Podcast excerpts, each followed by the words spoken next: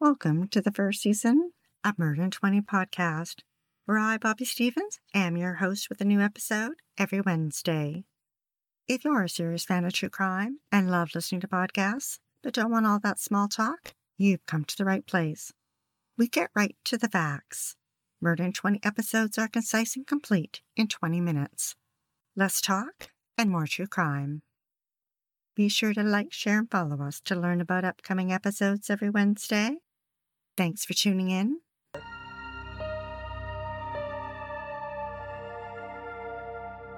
With tight spirals of blonde hair resting on her forehead, a smiling Sheree Miller posed for the camera. Born in the state of Michigan in 1971, she wasn't a natural beauty and used makeup to look her best to attract men. But it's the photos of her in court that tell the true story of Sheree. Her mouth pursed in defiance, the lips turned downward at the corners, and her eyes dark and angry. That is the true Sheree. As reported in the Las Vegas World News, Sheree was attracted to and excited by the seedier side of life. She was on her own by age 16, and by 19 was married with a baby. But when that marriage ended, she spent the next 9 years bouncing from man to man. By the time she was 26, she had 3 children, all with different fathers, and was looking for someone to take care of her. Then in 1997, in walks Bruce Miller, who Sheree met while she accepted a job at the salvage yard he owned just outside of Flint, Michigan. Bruce also worked at General Motors as an auto worker and ran the salvage yard as a side business. The job was a good fit for Sheree. She was a little rough around the edges and fit in with the yard's rough customers. While Bruce slept in from working the late shift at GM, she opened the business in the mornings. Sheree had finally found the sugar daddy she had been looking for. Bruce, at 47, was 21 years older than her. They married not long after, in April 1999. Their wedding photos, courtesy of NBC's Dateline, show Sheree in a white dress, holding a rose, lovingly looking up at her husband, and Bruce with a matching red rose on the lapel of his dark suit. In another photo, Bruce and Sheree were smiling as they looked into each other's eyes. As reported by Oxygen TV, Sheree was a salesperson for Mary Kay Cosmetics and traveled the country selling products to her clients. To help her keep track of her customer counts, Bruce bought her a computer. It was while she was researching vacations on the internet that she discovered adult chat rooms, and soon she was habitually logging on and sharing her deepest sexual fantasies with complete strangers. She met many men in the chat rooms, but one stood out, a man named Jerry Cassidy. Jerry was a former Cass County Missouri Sheriff's deputy for almost 10 years who had aspirations of becoming an FBI agent. He reached the rank of lieutenant, but his plans were changed when he blew the whistle on things that were happening in his department. Instead of being hailed a hero, Jerry was demoted and pushed out of the force and resigned in 1994. With his career gone and his marriage crumbling, he sank into the depths of despair with alcohol and drugs. Jerry ended up taking a job at a casino in North Kansas City, which then led to a job in Reno, Nevada, where he worked as a pit boss. He had a new job, was in a new city, he was starting his life over. Then he met Sheree Miller and fell hard for her. Sheree had found a second sugar daddy, although it wasn't his money she was after. Jerry was 10 years older than her, but still much younger than her husband. They chatted online frequently and devised a way to finally meet in person. Sheree traveled for her Mary Kay business, and under that premise made the trip to Reno to meet Jerry. She led him to believe that she was a rich businesswoman, and he had no reason to doubt her. She stayed in luxurious hotel suites and told him about Bruce's salvage business, bank account, stocks, and their house. Now, you think a cop of all people would have seen through Sheree, but perhaps he was blinded by the fact that someone so young and vivacious was interested in him after his divorce, or perhaps his judgment was impaired by the alcohol and drugs. Either way, he was an easy target for Sheree. She trapped him like unsuspecting prey. She wound him up tight in her black widow's web of lies. Then she pulled him in even deeper, telling him that Bruce was repeatedly beating and sexually abusing her. She claimed that he was a member of the Mafia and would never let her go. Now back in Flint, life carried on as normal for Bruce. He was happy in his new marriage with Sheree and was planning on adopting her 3 children. He had no clue of Sheree's darker side. After that rendezvous in Reno, Sheree and Jerry continued their long-distance relationship over the internet. They spent hours sharing hundreds of emails, and she even sent him sexy videos. an NBC Dateline episode called Instant Message Murder, reports that they had cute screen names for each other. She was Jerry's fool, and he was Sheree's fool. Jerry had no idea, but that name would turn out to be 100% correct. Sheree was a master at manipulating men to get what she wanted. In September 1999, she told Jerry she was pregnant with his baby. Then she delivered the news that she lost that baby because Bruce had raped her. Jerry was devastated.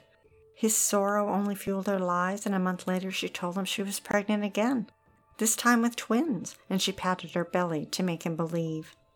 Meanwhile, Jerry had moved back to Missouri to be closer to family, and when he got the news, he was ecstatic and told her how much he loved her. She emailed him photos of the sonograms, and he loved them. Then on November 5th, Sheree ramped up her plan. She created an email account with her husband's name and emailed Jerry taunting messages. A long email to Jerry told him, "Sheree is growing fat with two bastards in her, and she's decided she doesn't like the excess weight and is going to get an abortion." Jerry was panicking. He called the hospital in Flint looking for Sheree. No luck. He then tried her cell phone. No luck. He frantically sent her an email, and later the same day she wrote back saying she was going away for a few days and would contact him in the next week. On November 7th, Sheree again pretended to be her husband and sent Jerry another tormenting email. The abortion went fine. She felt better knowing she wasn't having any more kids. "Thank you for making my relationship with my wife better." What Sheree didn't know was that it was impossible for Sheree to get pregnant by any man. She'd had a tube of litigation in 1995. Then later, when Jerry checked his email, he found photos of Sheree badly beaten, presumably by Bruce. Their plan to eliminate him was kicked into overdrive. The email and instant messages were flying back and forth between Sheree and Jerry. NBC reported that Sheree told Jerry, "If this don't work, he will hurt me bad." To which Sheree replied, "It'll work." Sheree gave him directions to the salvage yard and said she would call Bruce at 5 p.m. She asked if the gun would be loud, and Jerry replied, "Somewhat." Jerry commented that he wanted Bruce to know who he was. Then Sheree asked him, "Are you going to be able to live with this the rest of your life? Because I can." The next day, on November 8th, Jerry traveled from Missouri to Michigan with the 12-gauge shotgun and met Sheree. She gave him her cell phone and told him how much cash Bruce would have on him in his shirt pocket and to make it look like a robbery. That afternoon, Bruce was working alone in his salvage business. As planned, Sheree placed a call from her home to Bruce precisely at 5 p.m. and kept him on the phone while Jerry walked in. The shotgun blast tore into his neck and upper chest. Police estimate that around 6:30 p.m., Bruce Miller was shot dead. At 6:47 p.m., records show Sheree's cell phone calling her home number. The phone rang only once, and the caller hung up. Bruce and Sheree had been married only 7 months.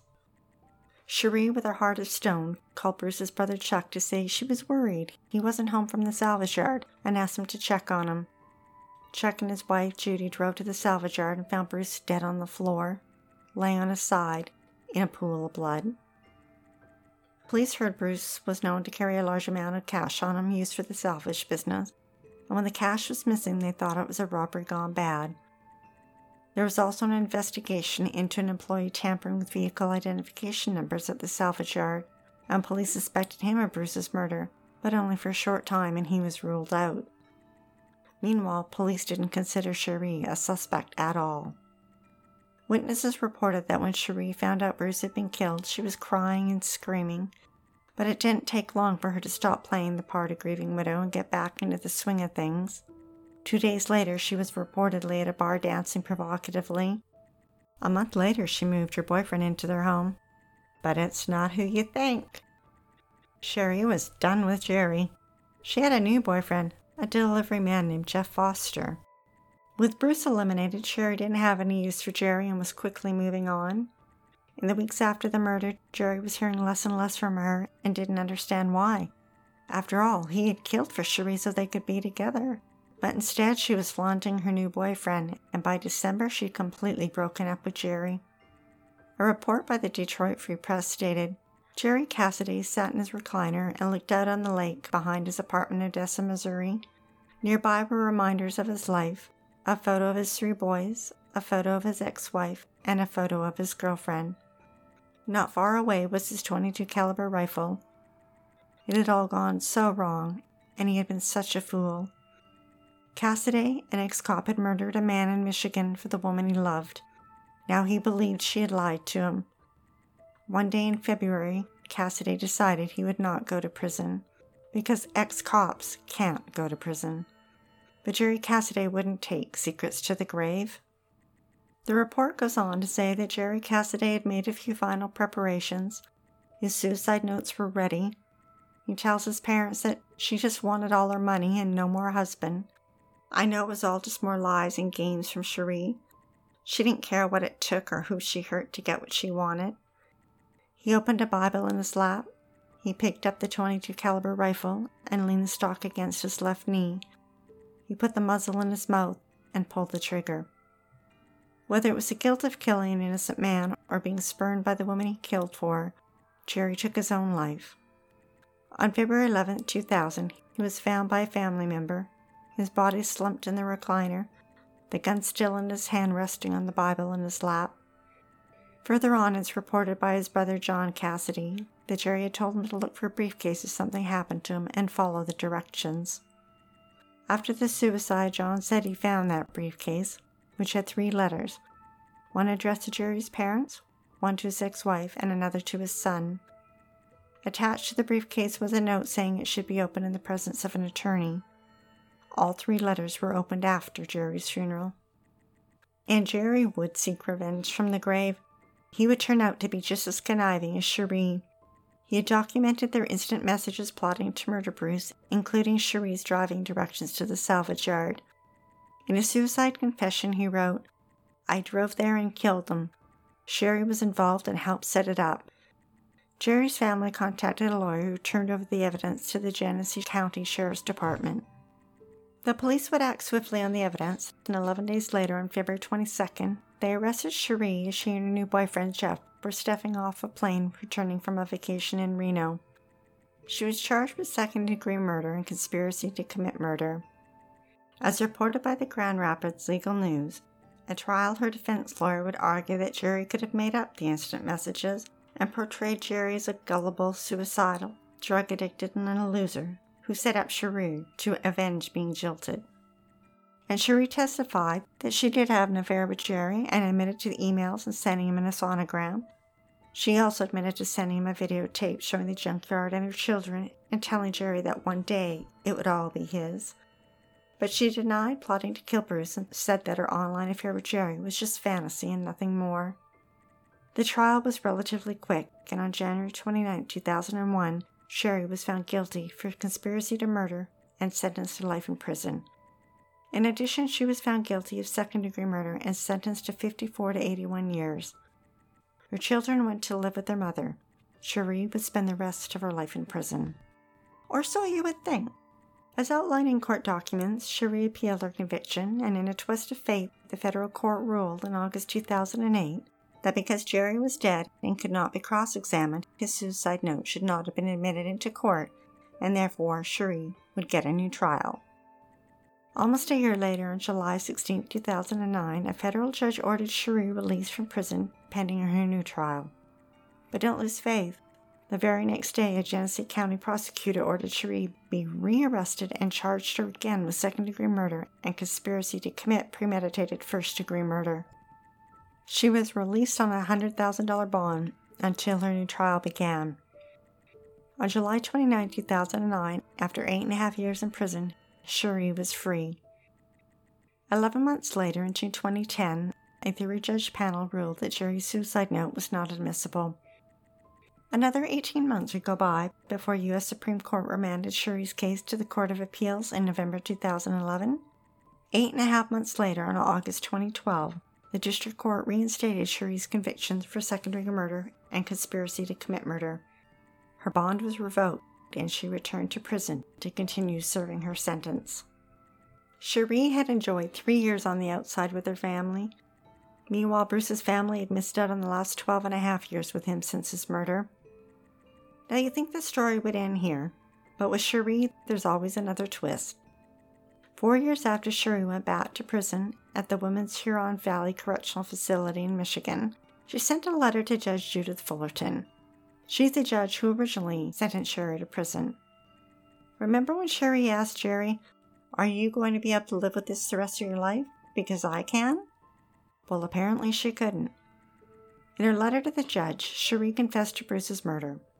On Michigan Live, you can read Sheree's full confessions. It's 4 pages, neatly typed. She starts by addressing the judge and saying that for many years I blamed you for my coming to prison. It was easier that way, or so I thought. I want to tell the truth now. She goes on to say that the turning point for her was when she returned to prison in 2012. Her daughter dropped her off and was crying hard and screaming, "No, Mom, no, don't leave." That's when Sheree said she realized the full impact of what I had done to Bruce, his friends and family, Jerry and his friends and family. It hit me full force. They will never get to see them again. My daughter will be able to come see me. Bruce's children will never get to hug their dad again. I will still be able to feel my children's arms around me. Bruce's brother will never be able to sit down and have a conversation with him again, but my brothers can still come to see me. I manipulated a man into killing another man. Sheree goes on to say that when she went to the parole board and was asked if she had time to stop the murder, she answered yes, she had 16.5 hours, and didn't. She knew it was going to happen and allowed it. She claimed that the last 16 years she'd asked 3 different attorneys to let her tell the truth, and they said no. She says, "I don't deserve freedom. When I think of the 16 hours waiting until Bruce was in the right place and the right time to end his life," and she continues on with, "I don't want Bruce's or Jerry's family to have to suffer anymore. They have waited 16 years to hear me say I am guilty. I did it." About Bruce, she said, "He gave me anything I ever wanted. I didn't have to work for anything. His love was free." She even thanks Judy Fullerton, saying, "You saved my children from a horrible mother. They had a great life once I came here. My mother made sure they were all well taken care of, so my coming to prison saved their lives." Near the end of the confession, she admits, "I hurt a lot of people. I destroyed a lot of lives. It's time to end the lies and tell the truth." And she tells Judge Fullerton, "Thank you for not letting me in any way get away with murder." Sheree is where she deserves to be, in prison for the rest of her life at the Michigan Department of Corrections. She is inmate number 326122. Thanks for listening to Murder in 20 with less talk and more true crime. Be sure to tune in next Wednesday for the episode of 13-year-old Erica Parsons, who quietly disappeared in 2011 and no one noticed. That is, until 2 years later, when her brother reported her murder to police. A tragic story emerged of betrayal by those who were supposed to protect her. If you're dying to hear more, past episodes of Murder in 20 are available for free at murderin20.com and on all major podcast platforms. We love what we do and are dying to continue. If you enjoy listening to Murder in 20 every week, we'd be eternally grateful for your support by visiting Murder in 20 at Patreon, PayPal, or murderin20.com. We'd like to acknowledge Purple Planet for use of their music, sound effects from Vaseline Studios and Quick Sounds, and our many editorial sources who are listed on our website. Be sure to like, share, and follow us to learn about upcoming episodes every Wednesday. Stay safe, sleep with the lights on, and don't play with strangers.